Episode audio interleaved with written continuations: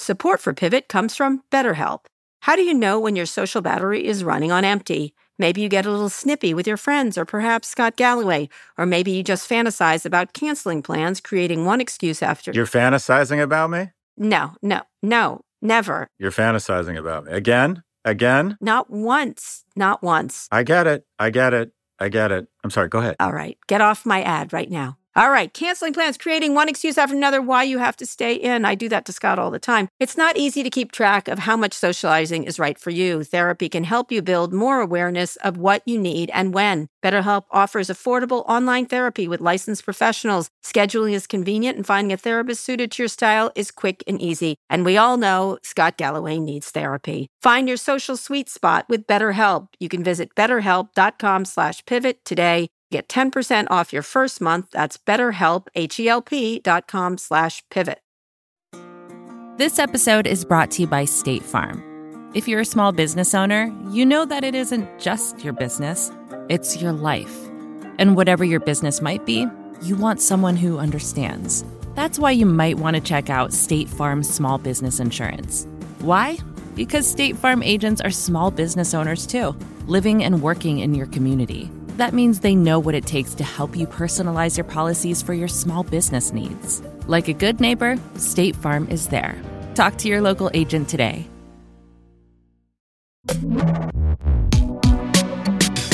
Hi, everyone. This is Pivot from New York Magazine and the Vox Media Podcast Network. I'm Kara Swisher. And I'm Scott Galloway. How are you doing? Are you, are you, how did you celebrate that thrilling England US tie game? Uh, that is very exciting. Both the U.S. and England through, also Poland through. Um, mm-hmm. Very emotional. Uh, yeah. I don't know if you watched the. Uh, I watched none of it, but go ahead. Oh, it's really wonderful. Um, I, I know my a lot of friends of mine are watching. But the Iran game was really interesting to see mm-hmm. all the mm-hmm. Iranian players. You really felt for them, and I thought, you know, they were so emotional. Um, all these guys like getting very emotional at the end of the game. And I went online and I said, I can't, I can't help it. I was actually in some ways rooting for the uh, Iranian team. What? And well, I, these, I, you just got the sense it meant more than that to them. And and uh, I also thought, and I said this, and this is my story. I said, I wonder if it means more to the Iranian people also. And then someone came on. Someone said, "Here's video of people all over Iran erupting in celebration when the U.S. won." Oh, wow. And I thought, you know what? I didn't even contemplate that. Yep. They don't want this regime. Yeah, they don't want anything representing this current national, this leadership. And I just thought that was such an interesting moment of insight for me. And it just goes to teach you like, you don't, when you think you know a situation, mm-hmm. you don't. That's correct. That is correct. And International Affairs with Scott Galloway. But the players were hugging each other afterwards and consoling each other. And that was a really nice moment. Very exciting. You know, there's a state dinner here, an actual uh, diplomatic thing. Uh, uh, Macron is here for a big state dinner called Fancy. The French are all over all over DC. I ran into a bunch of French people last night. It was very fun. It was really fun. They love Pivot, by the way, um, which is great, which is nice. Pivot. Pivot. We love Pivot. Anyway, there's a lot going on. You know, I'm getting my electric car and the charger's getting installed at my house today. I'm sorry, your charger? Yeah, the charger for the electric oh, car. Oh, you have to have a charger. I'm not getting a gas pump. It's a God, electric welcome car. To the, welcome to 2010. I've had I know. a charger for a while. Anyways, good for you. Are you getting one of those crazy new VCRs? anyway, well, I live in like a 19, you know, a 1901 house. They do not have chargers easily installed. My fancy houses. This is not a fancy Wait, house. You got anyway, the Pontiac Leaf. Wait, what kind of no, what no, boner kill no. did you get? What did you? Chevy Bolt. Oh, that's beautiful. Right, the Chevy Bolt. I pick it up Saturday. I like I you, but I want to make sure that we don't have sex. I drive goes, a Chevy Bolt. Now, you know what? It, it's got amazing reviews. One and two. I wanted an inexpensive car. I think Teslas are very good, but they, it's like riding on the inside of an egg. I don't like, and it's too expensive. And I want my son to drive it to school. I wish he would get his license at some point in this millennia. Um, Kids don't get driver's licenses anyway. They don't. Crazy? And so I want an inexpensive one. It's it's it's one of the more inexpensive ones, and it's got amazing reviews. And I love my Chevy Bolt, and it goes well with my Kia mm-hmm. hybrid. I'll give you that. it makes sense. It's consistent with the Kia.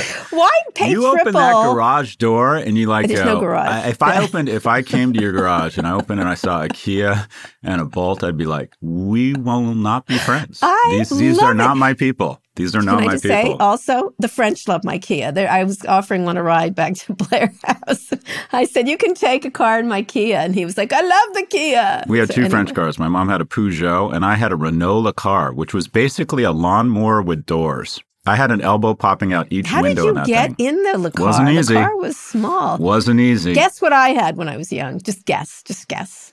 Besides my moped. but- Some sort of Toyota or Japanese no, keep car. going. Keep going. A Korean car. No. I don't know. A Pacer Navajo. You had a Pacer. No, I don't even know what that is. It had it was terrible. It was like sand color and then had like Navajo seats or whatever. It was terrible. But you had a Pacer? a Pacer. Oh my god, Pacer. that is a hilarious car.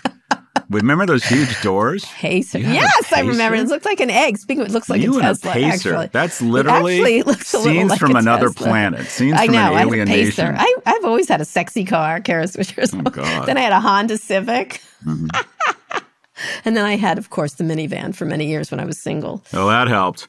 You know what the key is when you're driving a, a minivan is just to repeat over and over. I like myself. I like I had a Ford Fiesta GT that was. You're literally just manual.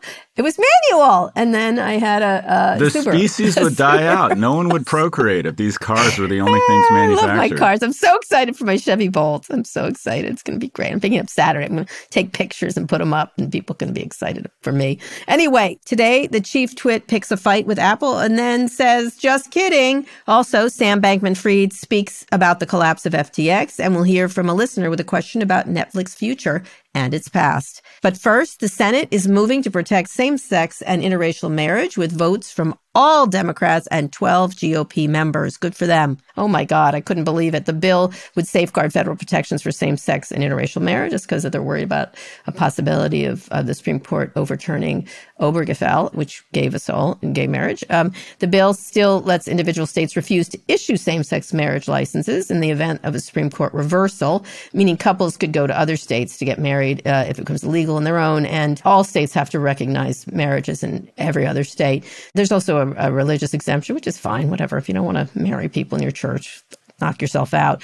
The bill now returns to the House for a final vote before it reaches Biden's desk, but it's very exciting. And I I feel like we, you and I need to get gay married immediately. What do you think? That's my Um, asking. gay married? Um, Yeah. No, yeah, I'm like kidding. I wanted, I want, I wanted you to talk more about this because you know Yeah. you're gay. Well, why um, does that make you know, me happy? it- saying you know, it's interesting. Um, I years I'm remembering this because I had to turn the comments off on Twitter because I was getting so much anti-gay stuff and all these really irritating people on Twitter. It's like Kara thinks she's elite and won't con- converse with me, and then I write them. I'm like, you know why? Let me show you some of the things. My my one of my kids pointed out to me actually all these anti-gay stuff, and even in this day, it really brought me back to when they passed Proposition Eight in California. First, Gavin Newsom let gay people get married. I did, and then the marriage was annulled. Not annulled. It was just I don't even know what the word is. It's just gotten rid of. And we got a note saying your marriage, and you can't Mm-hmm. say it's a marriage anymore. Yeah, void, void. That's what it was. They returned my They fee. should just send those out to fifty percent of all marriages and save us all a lot of time. void, void.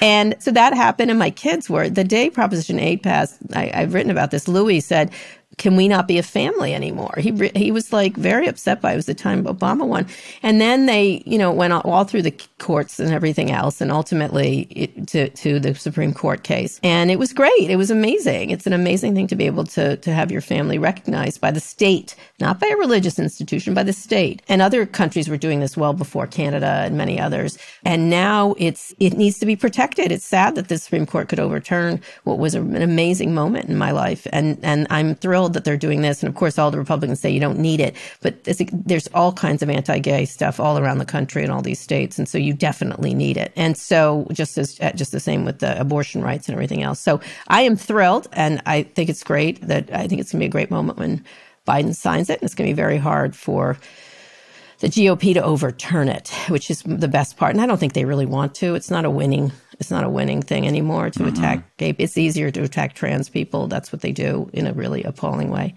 But uh, these protections are really important, I think, including for interracial marriages, by the way. Yeah, it's it. I, I was thinking a lot about it. I uh, uh, I knew you'd be um, happy about this for for for good reason. And when you get to our age, it's interesting because you can actually see the arc of societal change or regression. And I was thinking about where the, the two moments or the two trends that really stand out to me, and one's very good and one's very bad. And I'll start with the very bad. For the first time, the arc of justice turned downward in the last five years around mm-hmm. societal mm-hmm. issues. I had never seen that. I had come to expect, and I think a lot of us developed this cold comfort that every year we would become more freer, more empathetic, extend rights to people. And it, typically the arc of America was up under the right around that stuff. And for the last five years, whether it was Roe being overturned, whether it was a president who would tickle the censors of people who were angry uh, with racist tropes or misogynist, anti-gay, um, you know, whatever it was, you thought, "Wow, we are these aren't anomalies. There's a trend, and the arc has turned downward." And I had never seen that.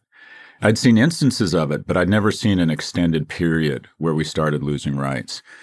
And then the other thing is, and this is the good news, when I went to college, uh, UCLA in the 80s, it's funny, we didn't think we were bigoted. We thought of ourselves as progressive, enlightened people. We were wildly homophobic. Yes, we, uh, including gay people. I would agree. Anytime any any man demonstrated any sort of feminine or weak behavior, oh, that's so gay. Don't be gay. Don't be gay. Lesby friend. Remember lesby friends? Oh, Jesus. Oh, I heard. I remember being in seventh grade, and someone was like, "Oh, when you know, when someone touched your shoulder, they go, let's be friends." And I was like, "Oh no, don't say that to me. That's not really." I remember the sting uh, of it. We didn't have that. Like, that sounds very. That sounds anyway. very northeastern Ivy League. But anyways, the um the other thing was one of the reasons that it was easy to be homophobic, or made it easier, is we didn't know a single gay person, or or so we thought. And just through yes, the course did. of four and two thirds years, which it took me to get my undergraduate BA, I found out um, my freshman roommate in the fraternity was gay, closeted, ended up dying of AIDS at the age of 33. My best friend, literally three of my five best friends, gay, who went on to be my best man at my wedding, different guy, godfather of my children.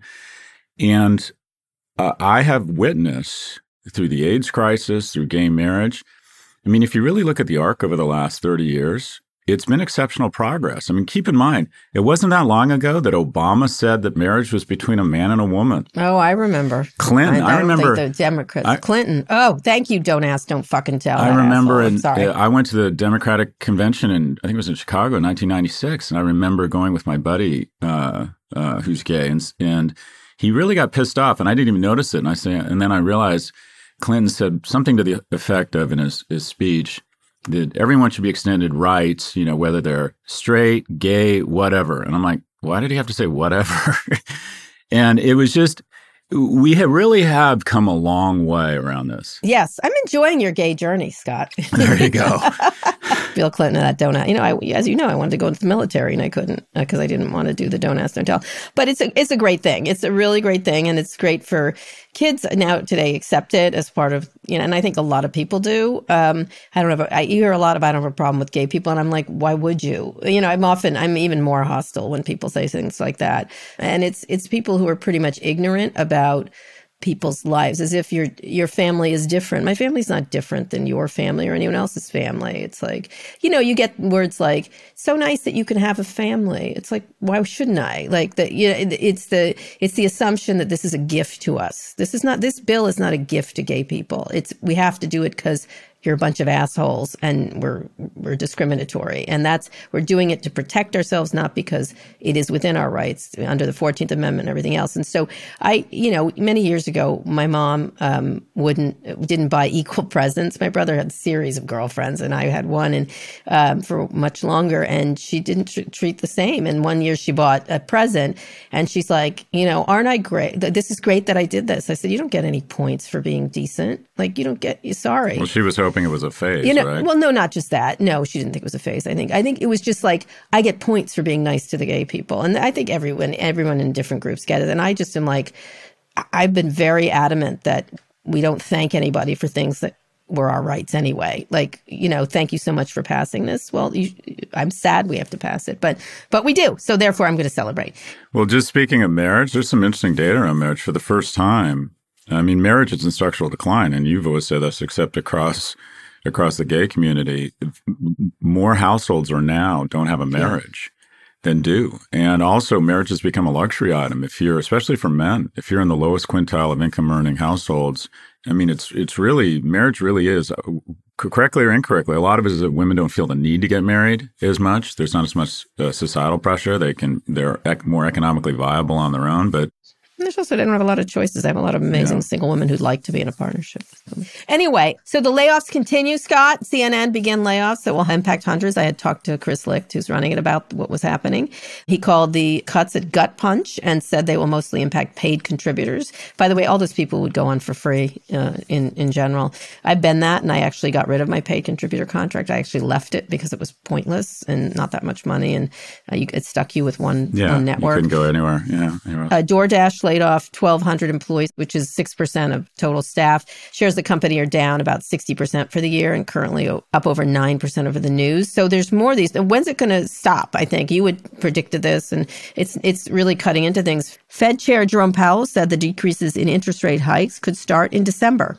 Uh, that said, when China, I was at this dinner party. I was at someone who was knew a lot about China. Said once they come out of the um, the lockdown, there's going to be inflation there. There is already food inflation, and as the demand spikes for energy and food, um, because China has now become an importer of food, that there could be more. It could be another inflation thing because nobody's China's being on the lockdown has kept things under wrap. But I don't know. Interesting. I wasn't. I hadn't thought of that. What do you think now? So you asked when does it end? I I think it's just getting started. Yeah. I would agree. Uh, we always say we call balls and strikes. I think one thing that that Musk is proving is that, and we'll find out over the medium and the long term. But the minimum the minimum acceptable standards for Twitter might be met with not seven thousand employees, but seventeen hundred. And to think that Google and Meta and every other tech company and Salesforce aren't noticing this and aren't thinking, because here's the thing my colleague Aswath Damodaran is writing a book on life cycles of companies. When you're told you're a teenager your whole life, it's difficult to recognize, oh, wait, I'm actually a baby boomer and I need to behave differently. And I think these companies are going to come to the real, and then you you have the double whammy of for the first time in their history, they're not growing, but they continue to grow their SG&A or hiring. They're just getting started, Kara. That's big tech. Yeah, I think do we really need these people? I think look, you and I agree that Twitter, we've talked about it for years, needed cuts, but it's how he did it is our issue. Hundred percent. That's it wasn't and that I, he did it; he did it carelessly and is taking people out in places that may be problematic. It was thoughtless. And you know, it's also actually accelerated faster than the employee layoffs, which have been more dramatic than any company I can remember, is revenue declines. I mean, he's basically creating a business with 15 or 1700 people that's going to be a $2 billion business instead of a 5 billion. I mean, welcome to a company worth 5 billion that he paid 45 billion for. Anyway, you have, you're going to see massive layoffs across tech and also across media. I was in this panel yesterday at the DealBook conference talking about media and they're all in such. A Who was on your panel? Oh, I don't believe you didn't invite me since I left the New York Times. They don't invite me to that thing anymore. No, actually, well, you know, Meredith. kind of a big deal. Yeah. Macron was not there. Anyways, uh, what I basically said is this has been the golden age for creative, and it's been driven by shareholders who are willing to pump up Netflix's stock so they will spend more money on original content and greenlight stuff that would have never gotten greenlit 10 years ago because you have a company worth $250 billion. And the ad supported ecosystem, I mean, CNN's layoffs, that is just the tip of the iceberg. Because here's the thing advertising as a percentage of GDP has stayed really consistent, but it's a zero sum game. And look at all the new carnivores in the mm-hmm. ecosystem all of a TikTok, sudden TikTok, yeah. Apple, Netflix, they're all going to be calling on P&G and Unilever.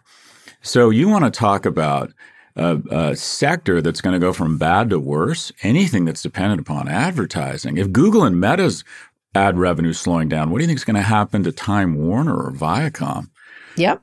So more to come. And in tech, I agree. I think they've looked at. I don't know if they're looking at Twitter as a as a case example because I think they think it's sloppy. But I've heard them say that. Although not Reed Hastings, who apparently thinks uh, Elon walks on water. But um, that was weird. That was weird. He, he always comes out with weird stuff. People are surprised. I'm like, no, he always does this. He's much more conservative than you realize, by the way, I think, in a lot of ways. And not in He's a big supporter of Newsom. He is. He's got. He, he's all over the place. He's always. He's never surprises me when he. You mean he's things. a moderate? No, no, not even. I mean he's even, reasonable and a moderate. No, I just think he's. I think first of all, I think they all circle the wagons. That's just that's the way they are, and um, they always take the entrepreneur's word for it versus anybody else's. That's all. Um, besides that, uh, I think you're right. I think these. Are, I think it's just getting started. And these companies are going to be leaner and meaner, and they they can do it. They just had the ability. It was a nothing burger to hire all those people, and it and now they're sort of they need to equalize the productivity to uh, to the hiring, and I think that's normal. I think it's. I normal. mean, an interesting anecdote is we're talking about CNN, AMC, who's produced some of the best original content in history, whether it's Mad Men or my favorite show of all time, Breaking Bad. It's subscale. They laid off twenty percent of their workforce. They fired the CEO after three months, but gave her a parting gift of ten million dollars. I mean, AMC Plus, it just doesn't make any sense. It doesn't have the scale. No one's going to pay five bucks for a kind of a subscale network just because they love Breaking Bad.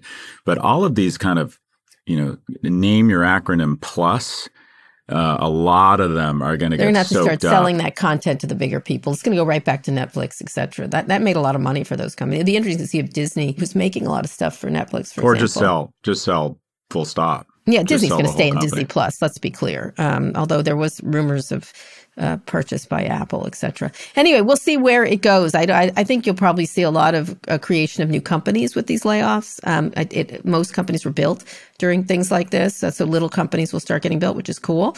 Um, at the same time, they're going to shed a lot of people, but there's plenty of. Uh, plenty of jobs in certain parts, which will be interesting. Anyway, we got to get on to our first big story. The world's richest man said he's made peace with the world's most valuable corporation. This week, Elon picked a fake fight. I'm sorry to say that's what it was, which I called it. And of course it was with Apple on three fronts before abruptly reversing course because he really, really meant it. First, he lashed out at Apple for allegedly pulling most of its advertising from Twitter. Then he claimed that Apple threatened to remove Twitter from the App Store. Uh, I think they probably asked some questions, which is their job. They review. I interviewed Yoel Roth. That's what they do. They ping Twitter all the time about issues. Um, and that's what they were doing. And of course, he saw it as a threat, which was, he just made it up and then had his uh, flying monkeys go on Tucker Carlson and pretend it was something happening. And then, of course, it wasn't. He also complained about the fees that Apple charges. This is a, a thing you should complain about, calling it a secret 30% tax. Uh, of course, everyone has known about this. It's been the subject of lawsuits. We've talked about it endlessly for years. So it wasn't secret to anybody, but someone who's the penny just dropped for. But by Wednesday, he walked back all those attacks after claiming to have met with Tim Cook at Apple headquarters. He, in fact, did. Tim Cook is a genius. He just invited him and let him walk around the circle there um, at uh, in at Apple HQ in Silicon Valley. I think he was just making a fuss in order to make sure that Apple wouldn't do anything to Twitter. I tell you, they will if Twitter becomes a dangerous place. That I don't think he understands that part. Um, and he just was trying to make make a big mess. I mean, just make make a lot of trouble and get all the right enraged. I, interestingly, there, you, you can pull these things apart. Apple was Twitter's largest advertising in Q1. Musk said, "Good conversation. Among other things, we resolved the misunderstanding about Twitter potentially being removed from the App Store." Tim was clear that Apple never considered doing so let's focus on the last part. There was no misunderstanding. It was a lie that that uh, Elon and his minions told.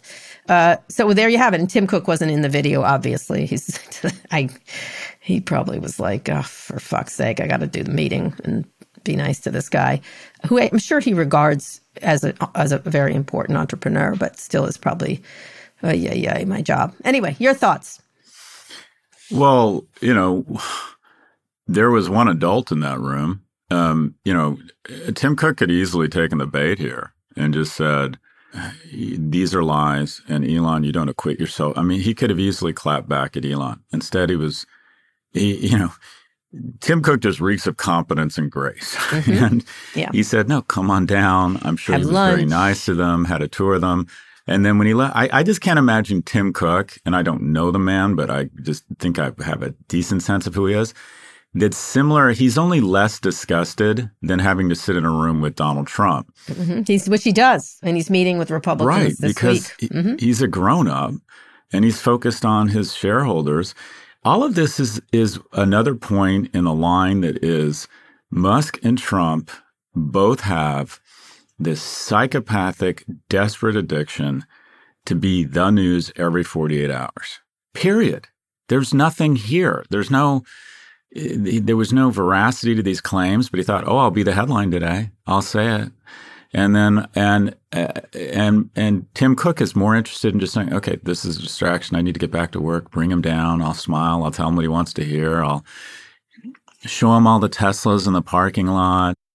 I remember when Carl Icahn started rattling Apple's cage, and the first thing, and Tim Tim Cook's too smart. Most CEOs get clapped back at activists, and they create this ego thing, this war. Tim Cook said, "No, Carl, come on in," and immediately said, "Carl's got great ideas." Like the fastest way to solve an argument is to take a blow and then de-escalate and not hit back. It wasn't Just take even the a blow. blow. It wasn't true. Why even say you're a liar? Like, why get into the thing? He doesn't want to fight with him. He, I, again, he, he he did the same thing with Trump. He went to. I remember he went to that factory and Trump made a whole bunch of ridiculous statements about how he created it. And I remember calling them and like, he didn't do this. He didn't make these things. And they're like, you know, just let it go. I was like, I don't want to let it go. They're like, let it go.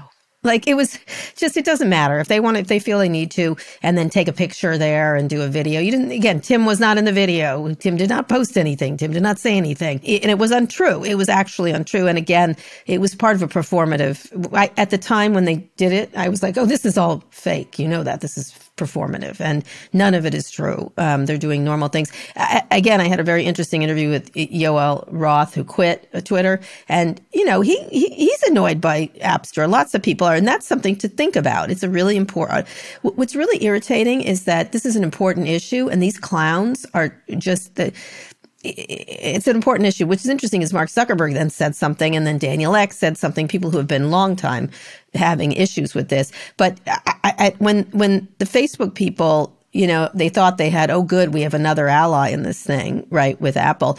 Mm-hmm. I, I think I texted one of them. He, Elon will throw you right under the bus if he needs to. Just FYI, don't hook up with him so fast, right? And that's precisely what he did. He's he kissed and made up.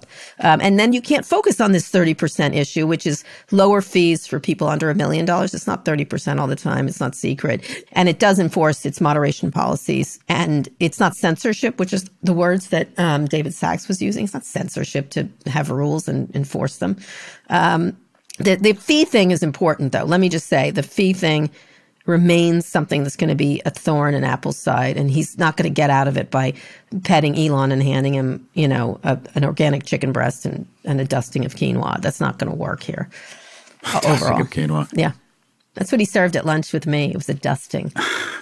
The 30% tax is, in my opinion, I do think it's monopoly abuse.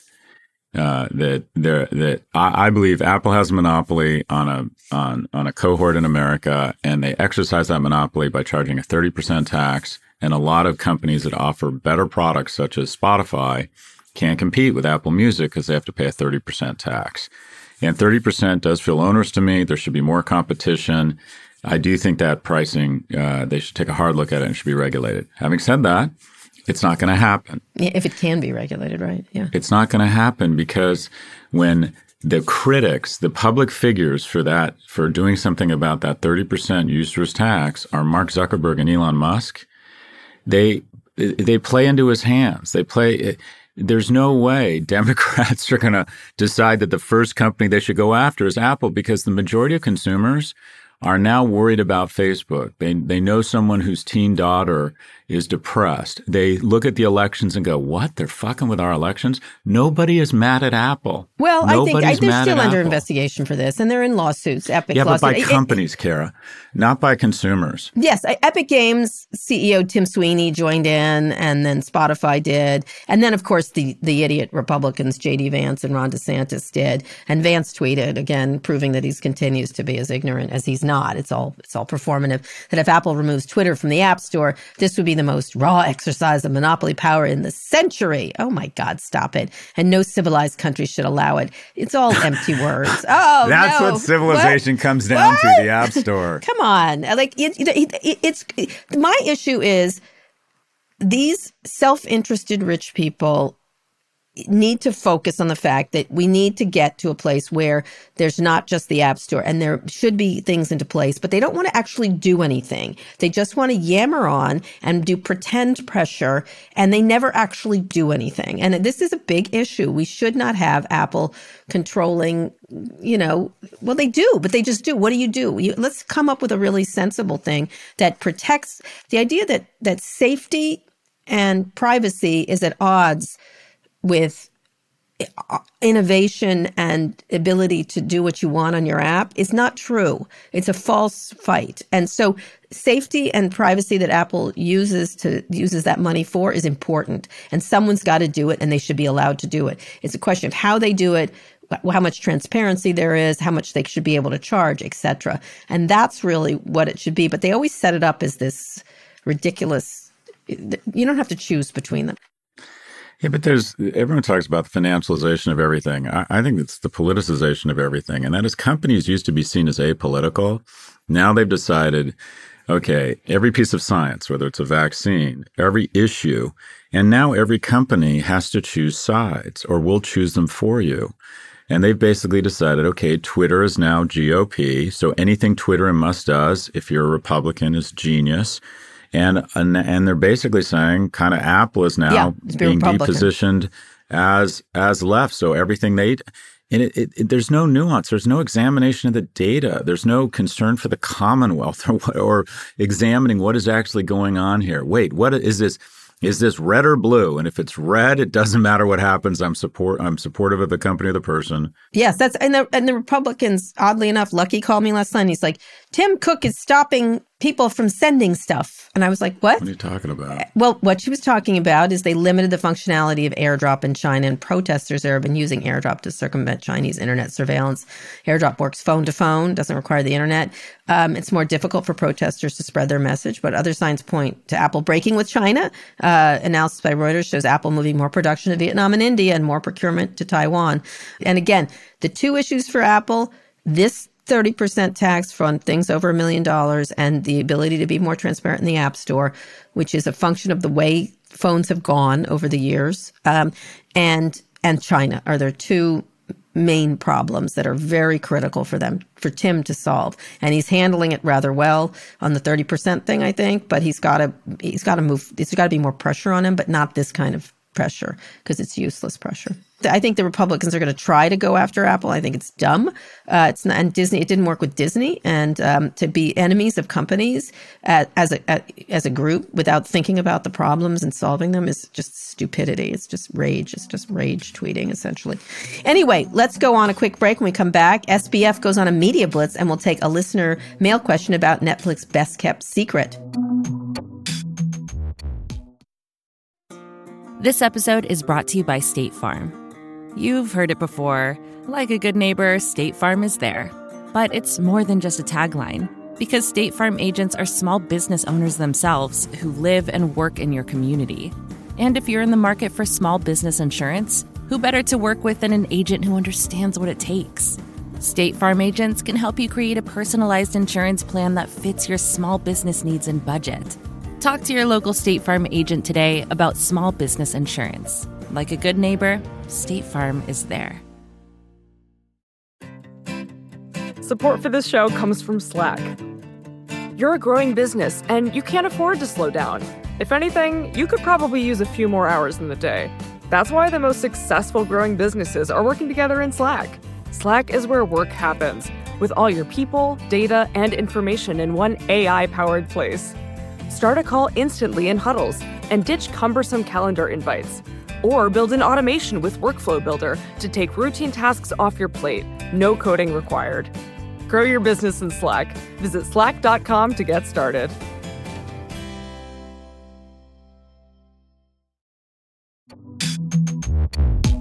Scott, we're back with our second big story. I want you to talk about this because you saw this interview. Um, I've seen pieces of it. Sam Bankman-Fried had a tough week. That mostly his lawyers did. Their client has been on a publicity tour, speaking openly about his role in the collapse of FTX. Uh, I didn't do fraud. I think an interview with DealBook's Andrew Ross Sorkin, our favorite Canadian. SBF distanced himself from his hedge fund, Alameda Research, and said that he never knowingly mixed funds from FTX with Alameda's. He's just oh, gotten. Earlier this week, he told crypto influencer that he matched his donations to Democrats with dark money donations to Republicans. Um, he also gave interviews to Axios and ABC's George Stephanopoulos. He is, I tried to get one with him. He's not talking to Kara Swisher, probably because I'd be like, I think you are doing fraud. Um, and he told Andrew Ross Sorkin that I have a duty to talk. I have a duty to explain. I think he has a duty to try to stay out of jail, is what he's doing. Um, uh, he should be talking to the courts and Congress if he's talking to anybody. But what do you think? What did you think of the interview?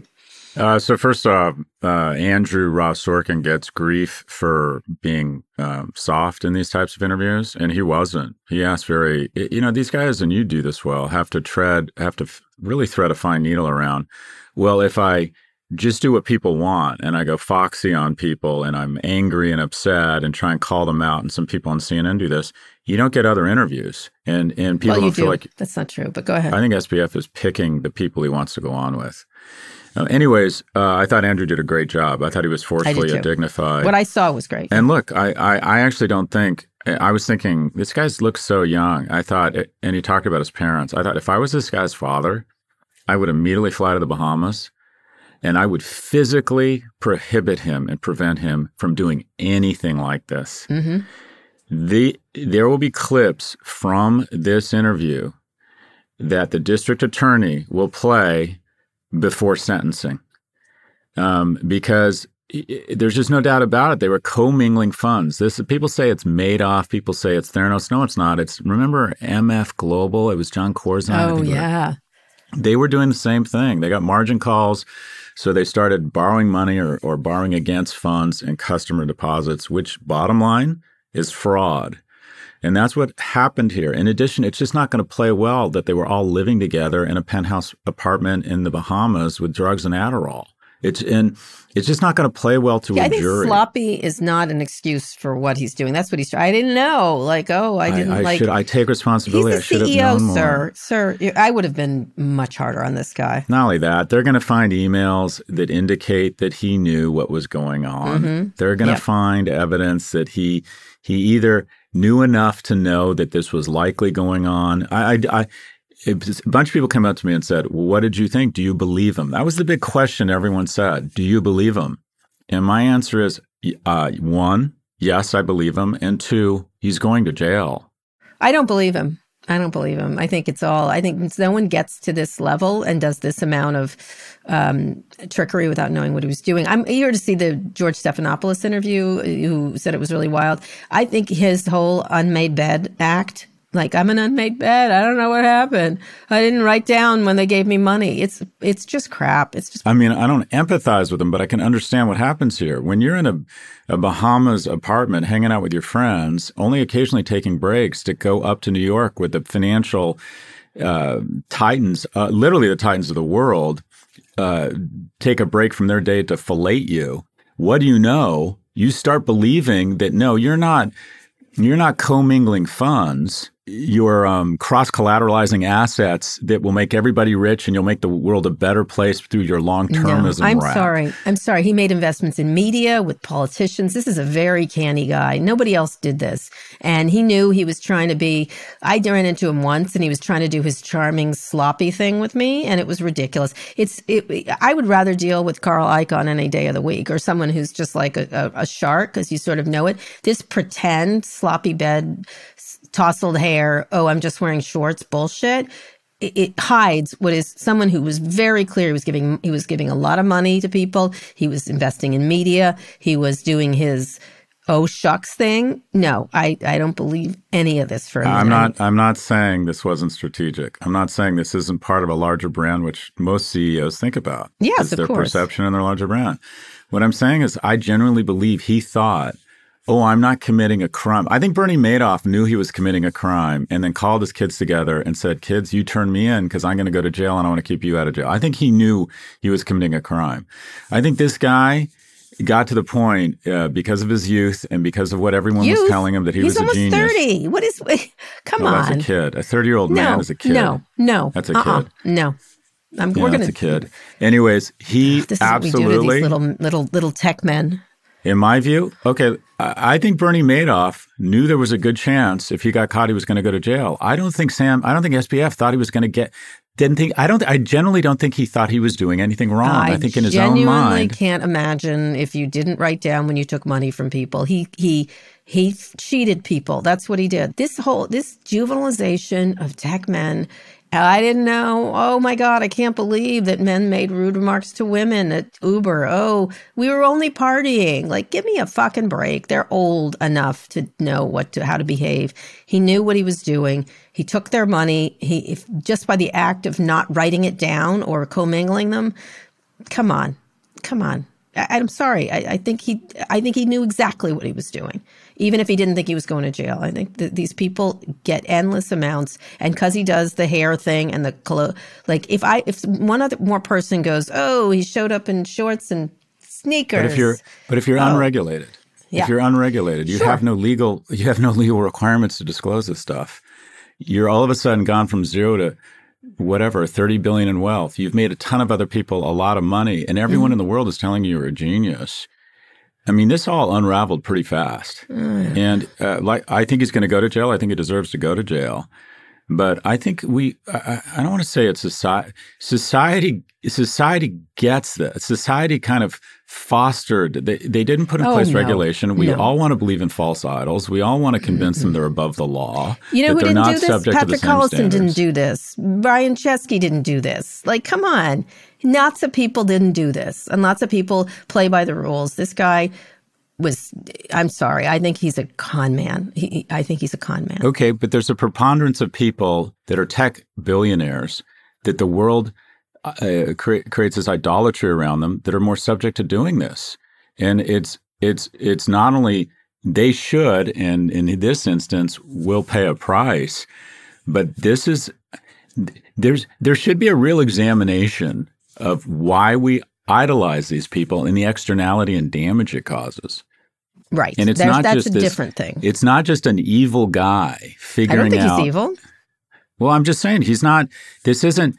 This, in my opinion, is an, a manifestation and an externality of a society that's decided that young men who understand code are somehow super beings and shouldn't be subject to the same scrutiny as Okay, everybody that else. is fair. He's still a cheater. He's just a cheater. That's he's, and let's and just he's going break to, it down. in my view, again, he's Yeah, probably going to going jail. Do you believe him? Oh God, no, I don't believe him.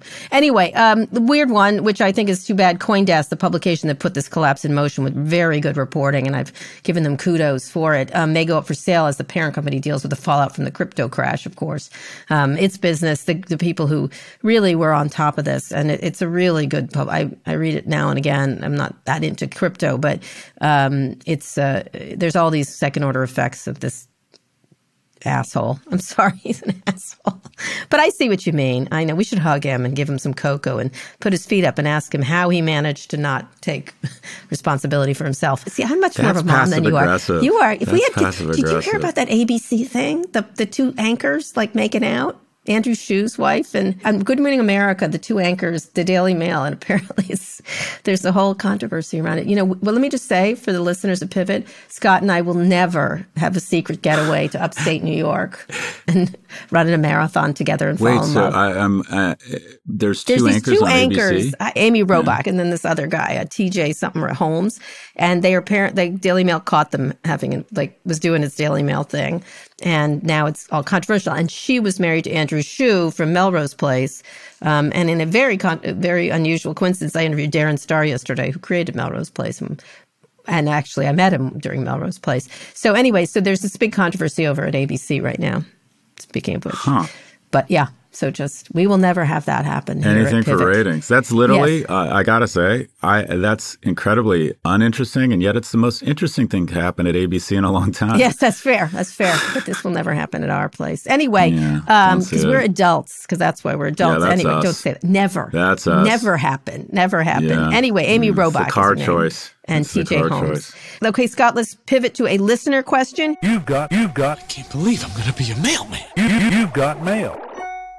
Here's a question that should have been sent on a cassette tape. Speaking of you making the cassette tape remarks, go for it. Hi, Karen Scott. My name is Meg, and I live in Idaho. Um, every time I go back to visit my parents in Pennsylvania, I am reminded that they still get DVDs in the mail from Netflix. My question for you is why does Netflix still offer that service? My parents have and use multiple streaming services, and honestly, I'm not even sure why they still get DVDs in the mail to begin with. Big fan of the show, and thanks for taking my question. DVDs. I still have a Netflix DVD I haven't returned, by the way. Um, I found one in San Francisco in that red sleeve they had it. You know, it's it's it might be profitable. AOL.com still has dial up um, for people who don't. I was thinking the exact it's same. It's a good thing. business. It's a good business. It, Yeah. It's uh, they have 1.5 million DVD subscribers. There's some facts our producer brought us who pay more for the plan. DVDs are estimated to bring about 200 million dollars in revenue. There you go. There you go, Meg. It spends zero marketing on the DVDs. Um, you know, it just costs to have them, but they have them. Um, many Americans don't have broadband internet, and so uh, there's some that are exclusively on DVD um, from competitors like Handmaid's Tale, Yellowstone, Top Gun Maverick, Marvel movies, Game of Thrones, Dune. So they can offer those. You can't get them on Netflix uh, over the top service. Um, it, it, it, he, Reed Hastings has talked about shutting it down, but why if you're making money from it? It doesn't it's de minimis and it makes money. And same thing with AOL dial up, all kind. That's still a business. I think it's a declining one, but uh, certainly still there. It's money, money in the bank. What do you think, Scott? I think you're exactly. The AOL dial-up is the perfect analogy. I was talking to Tom Rogers yesterday at the conference, the founder of CNBC, and anyways, but he said we were talking about CNBC, and he said there's just a lot of people uh, who watch CNBC and are just so used to it and they'll watch it for the next 10 or 20 years. And once you get to a certain age, you do become sort of a creature of habits. I'm fascinated by this notion of a pause or a change in your life where you reevaluate things. Uh, moving to London, you know what it's done? I no longer watch any cable TV. Uh, I can't figure out how to operate TV. I don't understand Sky. I don't understand the user interface. I'm too old to figure out which of our remotes works. I now just watch uh, media on my computer. I think I've given up on TV. It's weird. But I used to at least I would I would watch original scripted dramas and occasionally turn on CNN. Like I stopped watching CNN, not because I don't Even love abroad, CNN. because it's pretty good abroad. Yeah, I just don't. I don't watch any cable TV. I don't watch, and I'm watching almost now all my original scripted drama uh, on my computer. It's just a, a change. And the reality is, old people they get set, right? They just get totally set. It'll eventually peter out. They'll all these are all peter out eventually. What's interesting is I was um, Claire is sort of in the age where you can put. I used to put on uh, CDs for the kids at night, and they listen to a story. You know, some of these like Harry po- Jim uh, Dale did Harry Potter's stuff and everything, and so I'm just starting to do that. And the only thing I, I can do it on the phone, but I actually did it on a little DVD CD player, and it was fine, you know. Or because I wouldn't, I wouldn't do it on a cassette anymore. But, mm-hmm. um, but although I have my cassettes, would you like my mixtape? Would you like a mixtape from me? That's what you used to do for your girlfriend or your boyfriend. You'd make them yeah. a mixtape. Oh yeah, mixtape, mixtape, mixtape. Right. That's right. I'm going to come up with a mixtape I would make for you. I'm not sure what the first yeah. song would be. Little I gotta Sisqo. think about it. Little little Sisqo. Little, Sisqo, little cheap trick. cheap trick. Yeah. Oh my god, that would be so. Little yes, Millie, right. little Milli Vanilli. Milli Vanilli. Yeah. Oh my yeah. god, Vanilla Ice, of course. You know, throw that in. Anyway, you look a little like Vanilla Ice got older. Um, anyway, thank you, Meg, for your question. But it's a good business, and I don't know what to tell you about the DVDs. Just let them watch them. It's fine, and you can watch some things you can't get. Anyway, if you've got a question of your own you'd like answered, send it our way. Go to nymag.com/pivot to submit a question for the show, or call 855-51-pivot. All right, Scott. One more quick break. We'll be back for predictions. Support for this show comes from the Harvard Business Review. You know, there's this idea in business that some people are born to be leaders. You either have it or you don't. But leadership, like any skill, can and should be learned over time. Whether you've climbed to the top of the corporate ladder or are just starting out, you'll find valuable insights at Harvard Business Review. Harvard Business Review is a leading destination for smart management thinking. And on their website, hbr.org, subscriptions are just $10 a month, which gives you unlimited access to the same level of expertise. Things like case studies, newsletters, podcasts, articles written by some of the world's top minds. I use HBR in my research when I do articles or when I'm thinking about what to talk about on Pivot. I find them really interesting. I find them complete. I find them different. And you can find all kinds of industries covered. While much of Harvard Business Review's content is available for free after signing up at their site, subscriptions to unlimited content start at only $10 a month. What a bargain. Go to hbr.org slash subscriptions and enter the promo code PIVOT right now to get 10% off your subscription. Again, save 10% off your HBR subscription. Go to hbr.org slash subscriptions and enter the promo code PIVOT.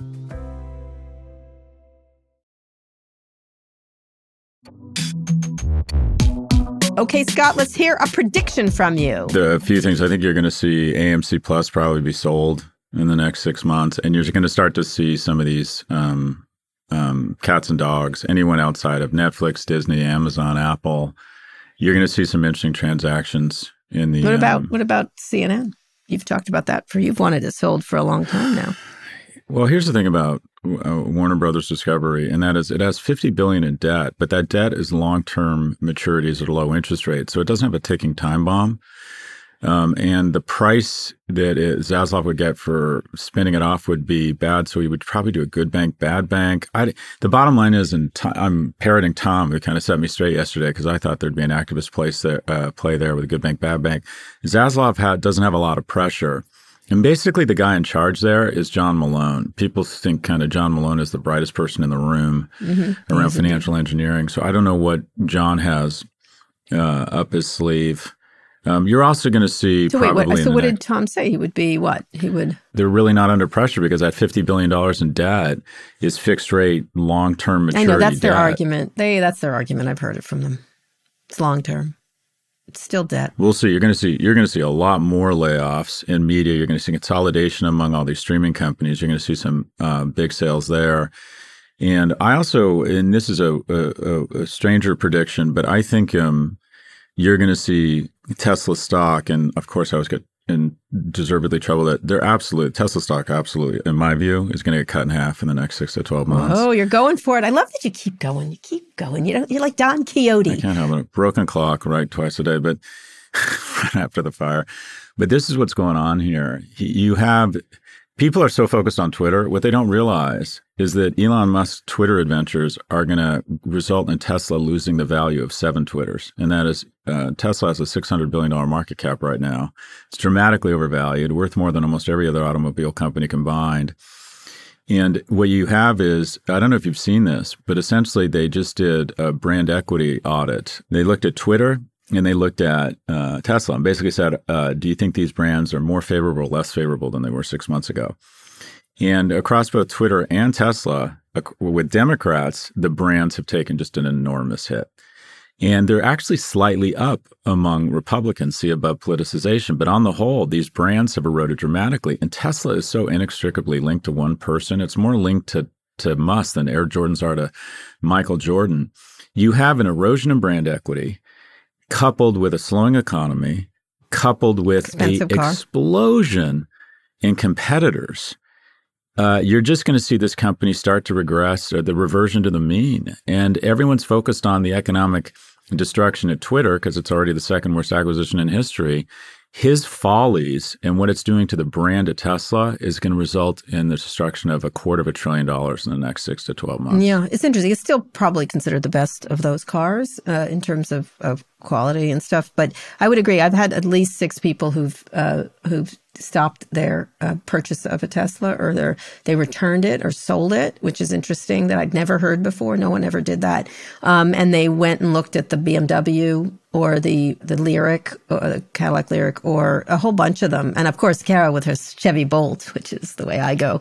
Um, I was never considering a Tesla, by the way. They're too expensive uh, for what I want. Um, and uh, but uh, but I I wouldn't buy it. I, I wouldn't buy it because I I don't I don't just don't like the looks of it away from Elon Musk. But um, but it's I think you're right. I think the competition is really going to be they're going to get better and better. And and people will, people like more choice by the way. It's a good thing. But you're right. I think the brand equity is really problematic for a lot of stuff. But uh, uh, that's what happens. Uh, that said someone could buy tesla. Someone could buy tesla. It's no, really well, well, not right now it's, but it's, at some point. it's way too expensive. Yeah. It's right, overvalued. we'll yeah. Okay. Yeah. We'll see. We'll see. It's less value than it was. So, anyhow, that's a very good prediction. Uh, okay, Scott, that's the show.